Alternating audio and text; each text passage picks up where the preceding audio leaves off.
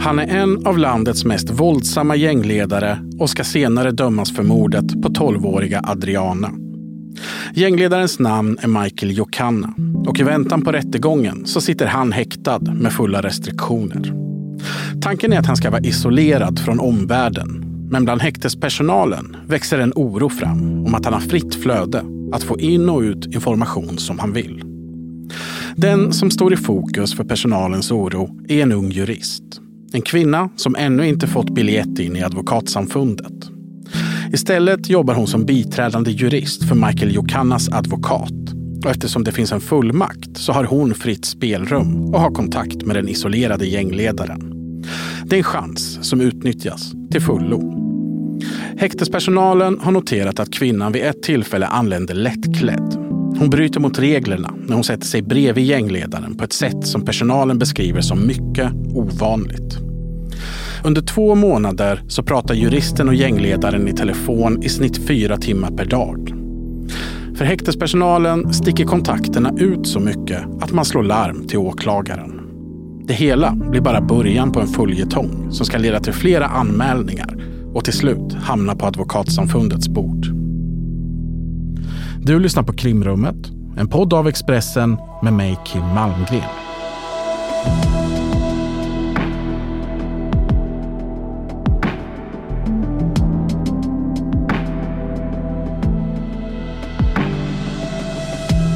Ny vecka och ett nytt avsnitt av Krimrummet. Våldsvågen fortsätter att rasa, men idag så ska vi prata om någonting som berör samma typ av gängproblematik, men från ett helt annat håll. Idag ska vi prata om advokater. Välkommen tillbaka till krimrummet, Fredrik Sjöshult. Tackar. Kriminalkrönikör här på Expressen. Den senaste tiden så är det du som har publicerat en uppmärksammad artikelserie som berör alla de här advokatkontakterna. Framförallt då den mellan Michael Jokanna och hans advokater som jag var inne på lite här i början. Ett återkommande begrepp som används i de här texterna det är advokatröta. Va, vad menar du när du säger det? Ja, det är ju inte här. Det här är ju inte ett enskilt fall det här som vi pratar om kring Michael Jokana, utan det här följer ett mönster som vi har sett under lång tid. Först handlar det om att advokater anammar någon form av gangsterstil i reklam för sig själva. Man gjorde rapvideo i tingsrätt, man gjorde whiskyreklam. Sen var det ett antal fall, kungen och prinsen, alltså Ekrem Güngör och Amir Amdoni som dömdes då för att ha hjälpt gängkriminella på olika sätt. Sen har det följt då ett antal fall på det. Och nu har vi då det senaste. Det får mig att konstatera i min krönika då att det här handlar om en advokatröta. Och det, bara för att beskriva lite i vilken värld den här senaste historien utspelar sig. Så Michael Jokanna, han är en gängledare som har varit aktuell länge, framförallt i Stockholms gängvärld. Han har blivit omskriven tidigare som Vårbynätverkets fiende. Det var kanske framförallt eh, konflikten med, som Vårbynätverket hade med Michael Jokanna som gjorde att hela nätverket åkte in i eh, ett uppmärksammat mål för några år sedan. Michael Jokanna har suttit häktad. Han har blivit dömd i flera mål samtidigt de, de senaste åren. Det, det, är ganska länge sedan han var ute på fri Han har varit väldigt aktuell. Han har varit häktad i drygt tre år nu. Eh, så han har varit aktuell i flera mål. Det har varit ett narkotikamål, det har varit ett utpressningsmål, det har varit ett vapenmål. Det har också varit ett upploppsmål. Han var och varit i våldsamt upplopp utanför nattklubben F12 i Stockholm. Men framförallt har han då varit häktad för mord på 12-åriga Adriana och där har det då varit Ja, det är alltid viktigt att han inte kan kommunicera med omvärlden.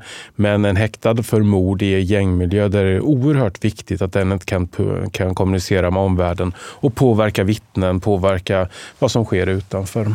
Och, och, den här historien som vi ska prata lite om nu har du berättat om i, i rätt ingående detalj i flera artiklar. Den utspelar sig när han sitter häktad. Om, om vi tar det från början, vad är det som har hänt här? Ja, men det här börjar ju som en misstanke hos häktet att det här finns vidarekopplade samtal, att han på något sätt kan kommunicera med omvärlden. Man noterar att han har flera samtal med, i, med den så kallade, på den så kallade advokattelefonen. Alltså på häktet finns det telefoner som bara då ska användas för att kommunicera med den offentliga försvararen, den, sin advokat. Jokana har då haft flera olika advokater i olika mål, men då har man då rätt att kommunicera med sin advokat. Det är absolut absolut ingen som får lyssna på de samtalen, men det är de enda okontrollerade samtal som han kan ha på häktet under sin tid som häktad med restriktioner. Eh, och där väcktes det då sakta misstankar om att han hade otillåtna kontakter och det handlade bland annat då om att det bröt samtal och att, att samtalen bryts. Det kan vara då ett tecken på att de är vidarekopplade på något sätt och då ber man då att de ska ringa upp igen. Häktet var också så listiga får man väl ändå säga. Häktet har varit väldigt aktiva aktiva med att liksom, agera här. Då. Och häktet var så listiga så alltså man hörde, man ringde upp då den här biträdande juristen som haft då advokaternas tillåtelse att sköta kontakterna med Jokana genom substitutionsfullmakt. Efter ett samtal där man först ringt upp henne och man hörde att Michael var igång och pratade, man hörde inte vad han sa, men man hörde att han hade ett samtal i, i cellen. Efter ett tag så ringer då häktet upp juristen som precis har blivit, eller som tidigare blivit uppringd som ska ha det här samtalet. Och hon svarar då och det blir en sån sak som då ringer ju larmklockorna och förstår man att men uppenbarligen så pratar han något annat. Han har också uttryckt sig som att i samtal han skulle ha ringt henne så har han tilltalat den högt då, den han pratar med för bror. Och det är kanske lite konstigt om man ringer upp en kvinna och kallar henne för bror. Och, och, den här biträdande juristen, vem är hon och hur kommer hon in i hela den här historien? Ja, hon har eh, vandrat runt lite i den här historien. Hon, det var så att Michael Jokana hade till en början Neo Barstedt som advokat. Neo Barstedt blev senare utesluten av andra anledningar, men redan då misstänkte häktet att det var något fuffens. Och det var då så att kvinnan jobbade hos Neo Barstedt som biträdande jurist. Barstedt drog till och med tillbaka hennes fullmakt. Oklart varför, men det var efter att häktet hade larmat om att, att det var något konstigt här. Sen efter att det, när det började brinna under Neo Barstedts fötter, då gick kvinnan vidare till juristhuset Lawhouse med kontor i Gamla stan. Det är en av de anrika eh, advokatfirmorna. Henning Sjöströms gamla advokatlegendarens gamla byråkontor i Gamla stan. Hon kom dit min, min slutsats är att hon kom dit och sa att hej, jag har med mig flera miljoner i form av eh, Michael Jokana och hans försvararuppdrag. Eh, så hon kom till juristhuset och fick då en ny substitutionsfullmakt från eh, advokaten Johan Kap som är en, en äldre erfaren advokat som jobbar på den, den firman. Och då fick hon då rätt att fortsätta ha de här kontakterna. Hon ringer upp till häktet och säger det är jag som ska ha kontakterna med Jokana. Jag kommer snart att bli advokat. Det är mig ni ska prata med. Hon var tydlig med att hon markerade det. Då. Hon hade då de här timslånga samtalen varje dag med Jokana.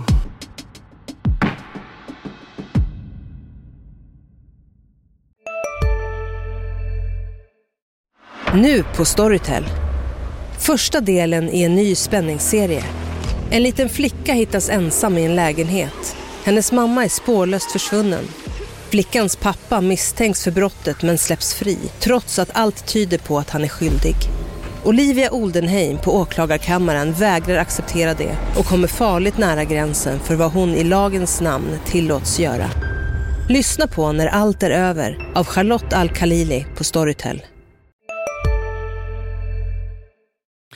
Och bara för att särskilja de här olika begreppen. Så advokat det är en, en skyddad titel som du måste ha. Du måste vara ledamot i advokatsamfundet. Det kan du bli eh, när du har varit eh, färdigutbildad och aktiv i tre års tid.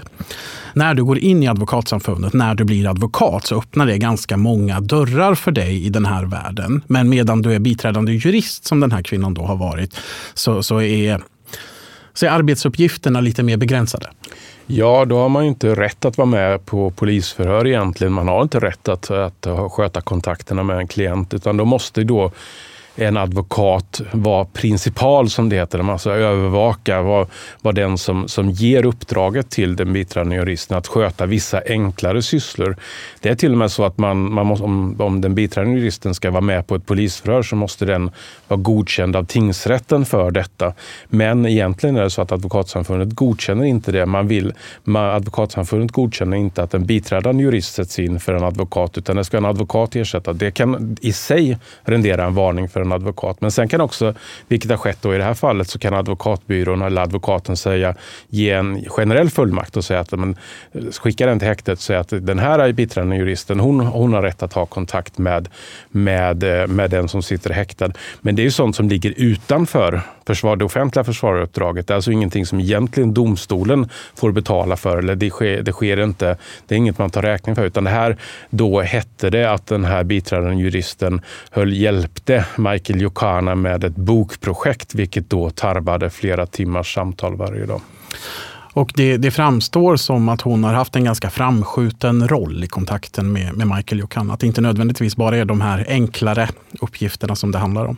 Nej, det, det är väl så att hon, hon har tagit en, en väldigt tydlig roll och ger själv uttryck då för att hon kommer bli den som tar över försvararuppdragen bara hon blir godkänd som advokat. Och hon har ju då vid den här tiden en ansökan inne hos Advokatsamfundet om att bli advokat. Men hon, eh, hon jobbar också ihop med en annan advokat som har ett mindre uppdrag för Michael Jukana i det så kallade upploppsmålet som då handlar om upploppet utanför nattklubben F12.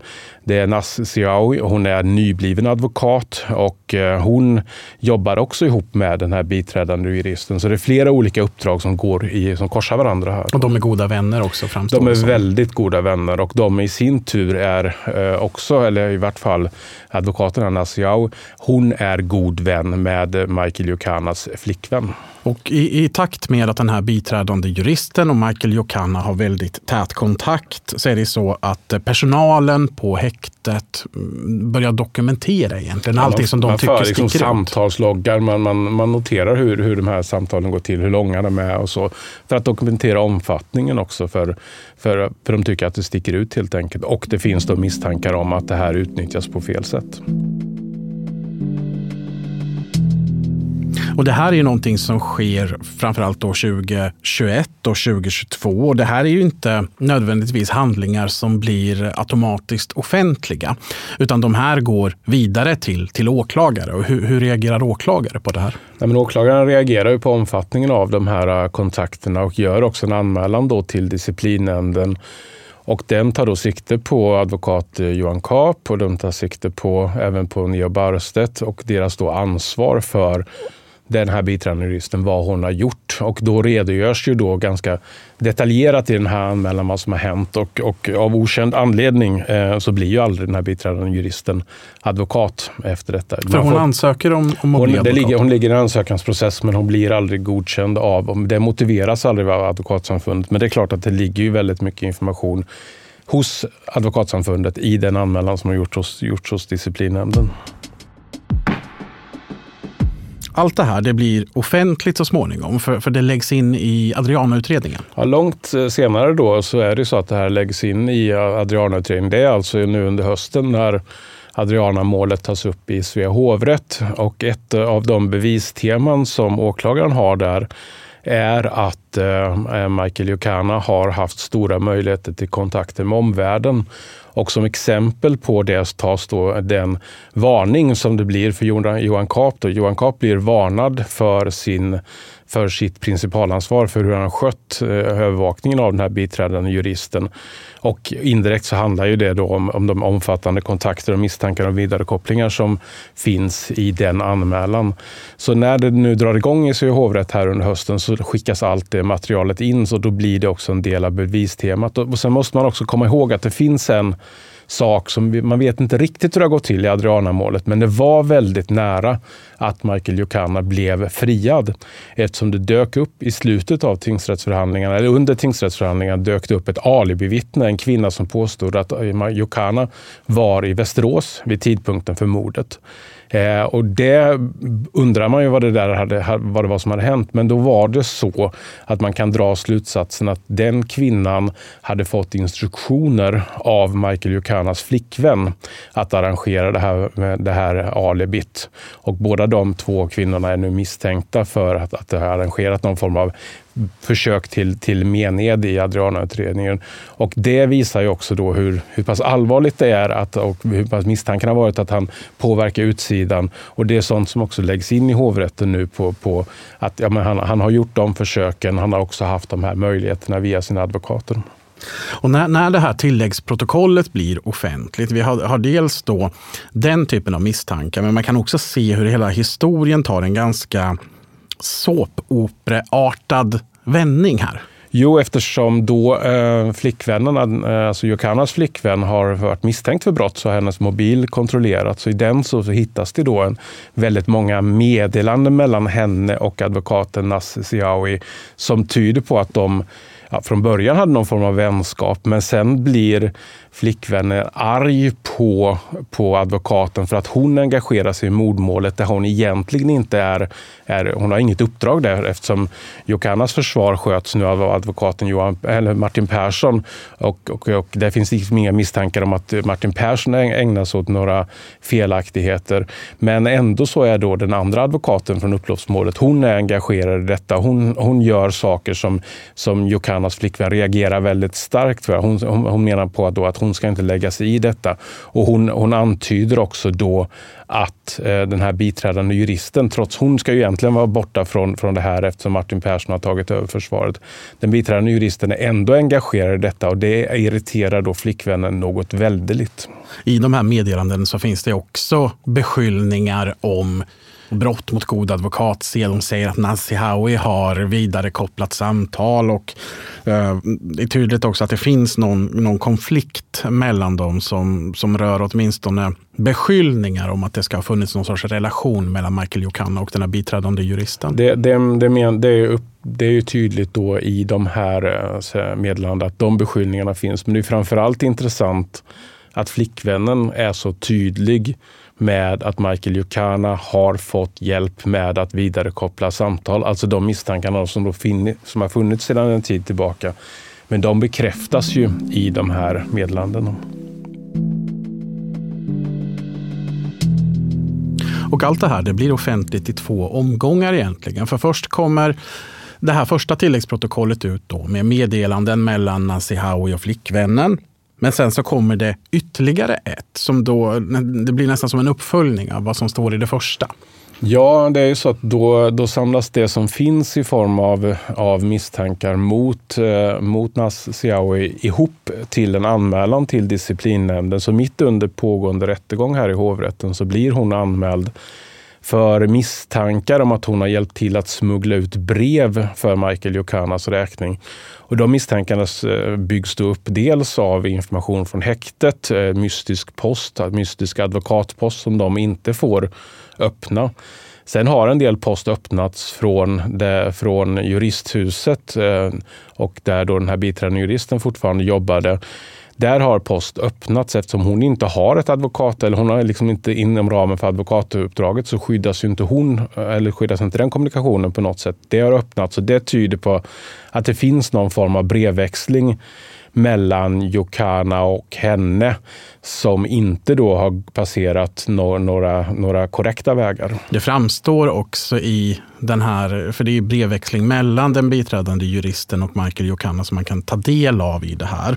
Och där framstår det med all önskvärd tydlighet att den här biträdande juristen är väldigt upprörd vad som sägs om det henne. Det slår gnister om den här brevväxlingen får vi säga. Det har varit väldigt starka känslor. Alltså brevväxling som har kommit efter att meddelandena i, det, i den första delen eh, blev offentliga. Alltså meddelanden mellan advokat Sihawi och eh, Michael Jokana där det finns anklagelser då om, om särade ben och, och annat. Efter att de blev offentliga så, så har den biträdande juristen uppenbarligen blivit helt vansinnig på Michael Yukanas flickvän och det är det hon skriver om och det, det, sen svarar han på det och är väldigt tydlig med att han accepterar inte hur hon uttrycker sig.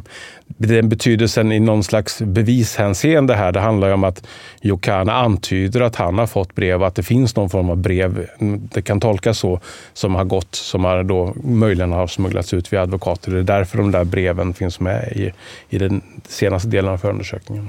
Och det, är sällan man ser en person med eh, advokatambitioner uttrycka sig på det här sättet. Men det är väldigt mycket det är stora bokstäver. Det är väldigt, som, en mening här, helt i stora bokstäver. Driver du fucking med mig? En annan som är, jag har ingen titel att bry mig om längre så jag har inget att förlora. Det här målet har redan tagit min karriär och min vänskap med Nas. Tror du hon ska få ta hela mitt anseende som kvinna också? Aldrig.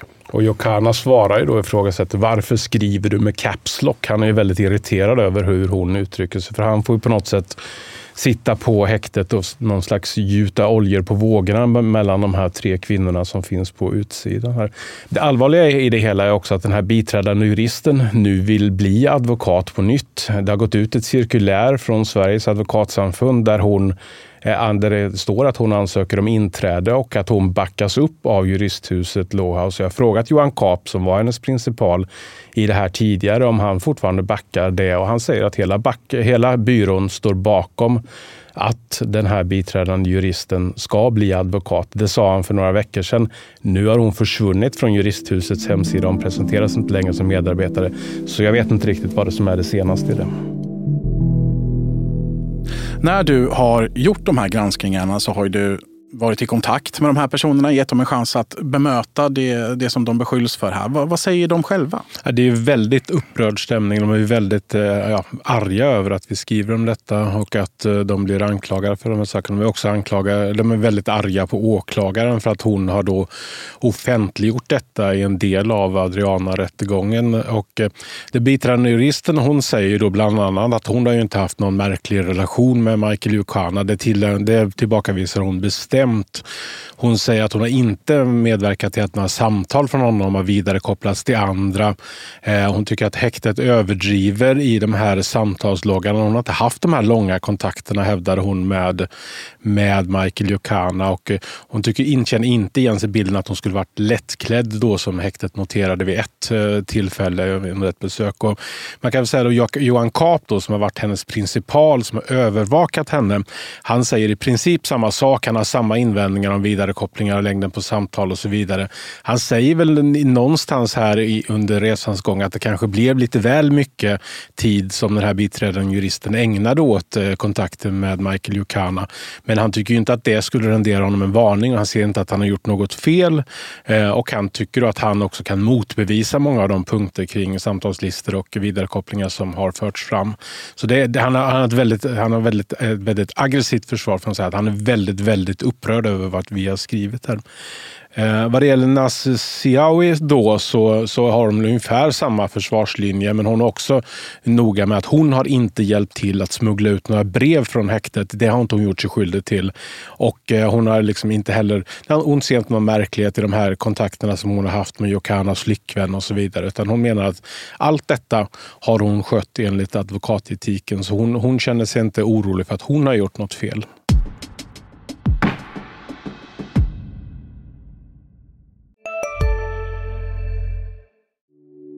Hej, Ulf Kristersson här. På många sätt är det en mörk tid vi lever i. Men nu tar vi ett stort steg för att göra Sverige till en tryggare och säkrare plats. Sverige är nu medlem i Nato. En för alla, alla för en. Har du också valt att bli egen? Då är det viktigt att skaffa en bra företagsförsäkring. Hos oss är alla småföretag stora och inga frågor för små. Swedeas företagsförsäkring är anpassad för mindre företag och täcker även sånt som din hemförsäkring inte täcker. Gå in på swedea.se företag och jämför själv. Om vi, vi lyfter blicken lite så är ju det här bara ett i raden av uppmärksammade fall vi har sett de senaste åren. Vi var inne på kungen och prinsen då till exempel som båda dömdes till fängelse för sitt samröre med gängkriminella. I, I dina ögon, har det skett en förändring på den här fronten? Ja, jag tror till och med man kan hitta någon form av, för att uttrycka ordet, gärningsmannaprofilering. Det finns ett antal advokater som kanske inte är de skickligaste men som ser som sitt konkurrensmedel att erbjuda extratjänster. Då. Eh, man kan ta som ett exempel en gängledare, han har en erfaren advokat vid sin sida. När han blir mer kriminell så väljer han att helt plötsligt välja en helt oerfaren. Egentligen så är det så att han behöver ha en mer erfaren advokat av den bästa i Sverige. Men istället anlitas han av någon som många försvarsadvokater och åklagare kanske tycker är en av de sämsta i Sverige. Men det är klart att det handlar om att det är en advokat som erbjuder den här typen av extratjänster. Och den typen av, av advokater har vi sett gång på gång. Alltså oerfarna advokater som får uppdrag som, som, som inte är rimliga sett till deras erfarenhet. Och det går som en röd tråd genom de här fallen vi pratar om nu. Det handlar inte bara om kungen och prinsen. Det handlar också om exempelvis eh, ja, men alla de anklagelser som var mot, eh, mot Neo Barstedt och hans bror Gabriel Barr eh, Bar, Gabriel Bar som, som också blev utesluten ur Advokatsamfundet. Ett annat exempel är ju kvinnan som inledde en relation, den kvinnliga advokaten som inledde en relation med en gängledare i Gävle och blev utesluten. Eh, så det finns ju ett antal sådana här exempel när, när, när advokater går lite eh, vid sidan av reglerna för att då få eh, uppdrag. Tidigare i veckan så satt du i en studio hos Sveriges Radio P1 Morgon och berörde just det med de här nya advokaterna. I samma studio så satt Advokatsamfundets generalsekreterare Mia Edvall Insulander och gav sin syn på just eh, den saken. Vi kan lyssna hur det lät. Men den kriminalitet som finns idag ställer nya typer av utmaningar, definitivt.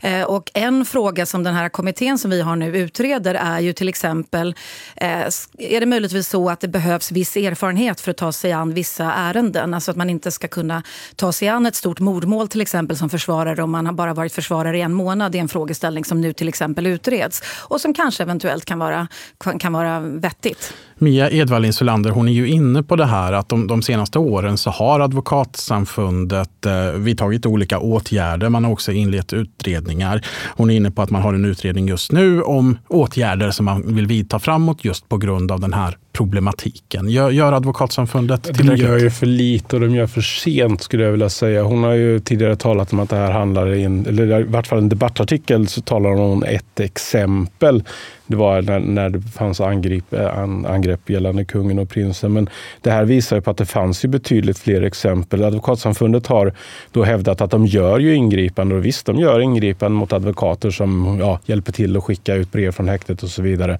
Men det är som att man plockar löss för löss istället för att plocka fram luskammen och göra någonting riktigt åt detta problemet.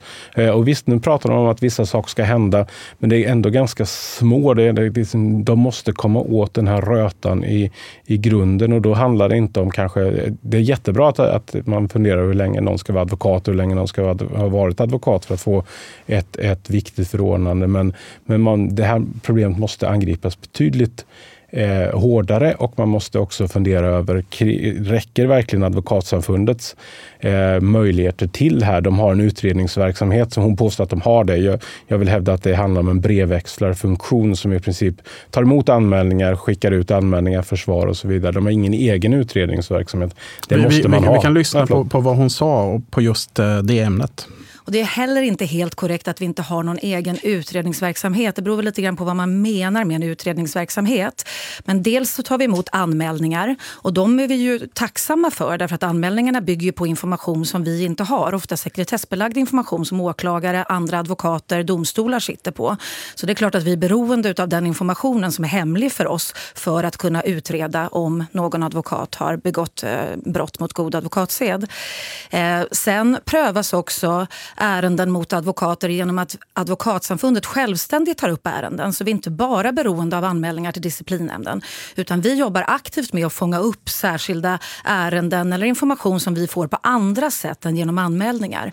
Och tar upp det och utreder det. Vi hör henne prata om både då ett eh, internt flöde av ärenden men också ett externt. Räcker inte det? Nej, alltså det hon pratar om är egentligen någon form av brevväxlingsfunktion. De, de får in en anmälan och skickar det till advokaten och säger ja, vad, vad, vad säger de om detta? Och sen får den som anmäler svara. Och där ligger man ju väldigt mycket ansvar på anmälaren.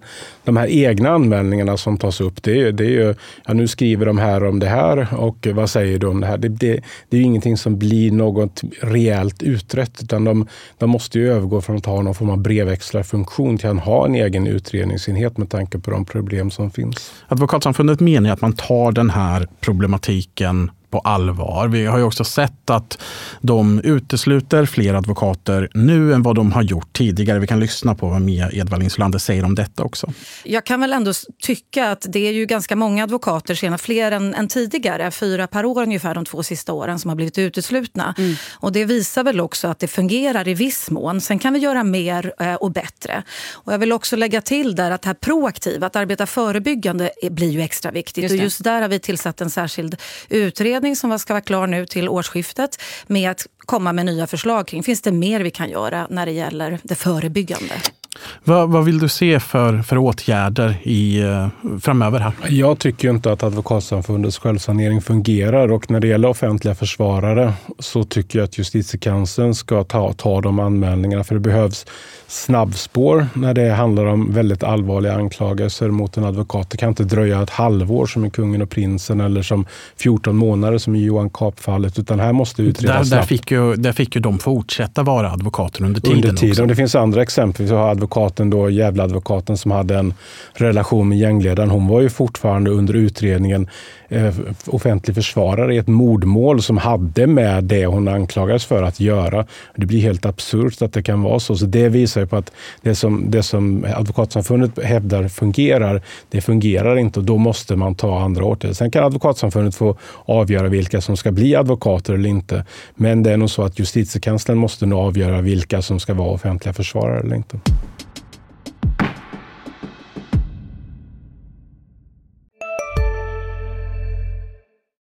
Hej, Synoptik här. Hos oss får du hjälp med att ta hand om din ögonhälsa. Med vår synundersökning kan vi upptäcka både synförändringar och tecken på vanliga ögonsjukdomar. Boka tid på synoptik.se. Hej, Susanne Axel här. När du gör som jag och listar dig på en av Krys vårdcentraler får du en fast läkarkontakt som kan din sjukdomshistoria. Du får träffa erfarna specialister, tillgång till lättakuten och så kan du chatta med vårdpersonalen. Så gör ditt viktigaste val idag, lista dig hos Kry.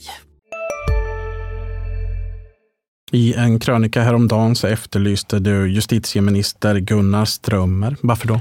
Jo, det här måste tas på politisk nivå. Eh, det här har legat nu så länge, det händer inte så mycket och nu måste Gunnar Strömmer och regeringen ifrågasätta vad gör, eh, vad gör Advokatsamfundet? Hur kan vi hitta lösningar på detta? Vilka, hur ska man kunna få till liksom, tillfälliga avstängningar av advokater som anklagas för saker? Hur ska det, handläggningen bli snabbare? Eh, och hur ska man göra då för att komma åt liksom, grundproblemet problemet att, att det här inte ska upprepas. För det, det här är ju, nu är det handlar inte om ett fall eller ett exempel, utan det handlar om fall efter fall efter fall. Och då måste, även, då måste det bli ett ökat tryck från regeringens sida på Advokatsamfundet att agera här. Vi får se vad som händer framöver. Eh, vi sätter punkt för veckans avsnitt av Krimrummet. Tack så mycket för att du ville vara med Fredrik Sjöshult. Tack. Om du som lyssnar har frågor, synpunkter, nyhetstips är du som alltid välkommen att höra av dig till mig på kim.malmgren.expressen.se. Ett nytt avsnitt av Krimrummet kommer nästa vecka. Lyssna då.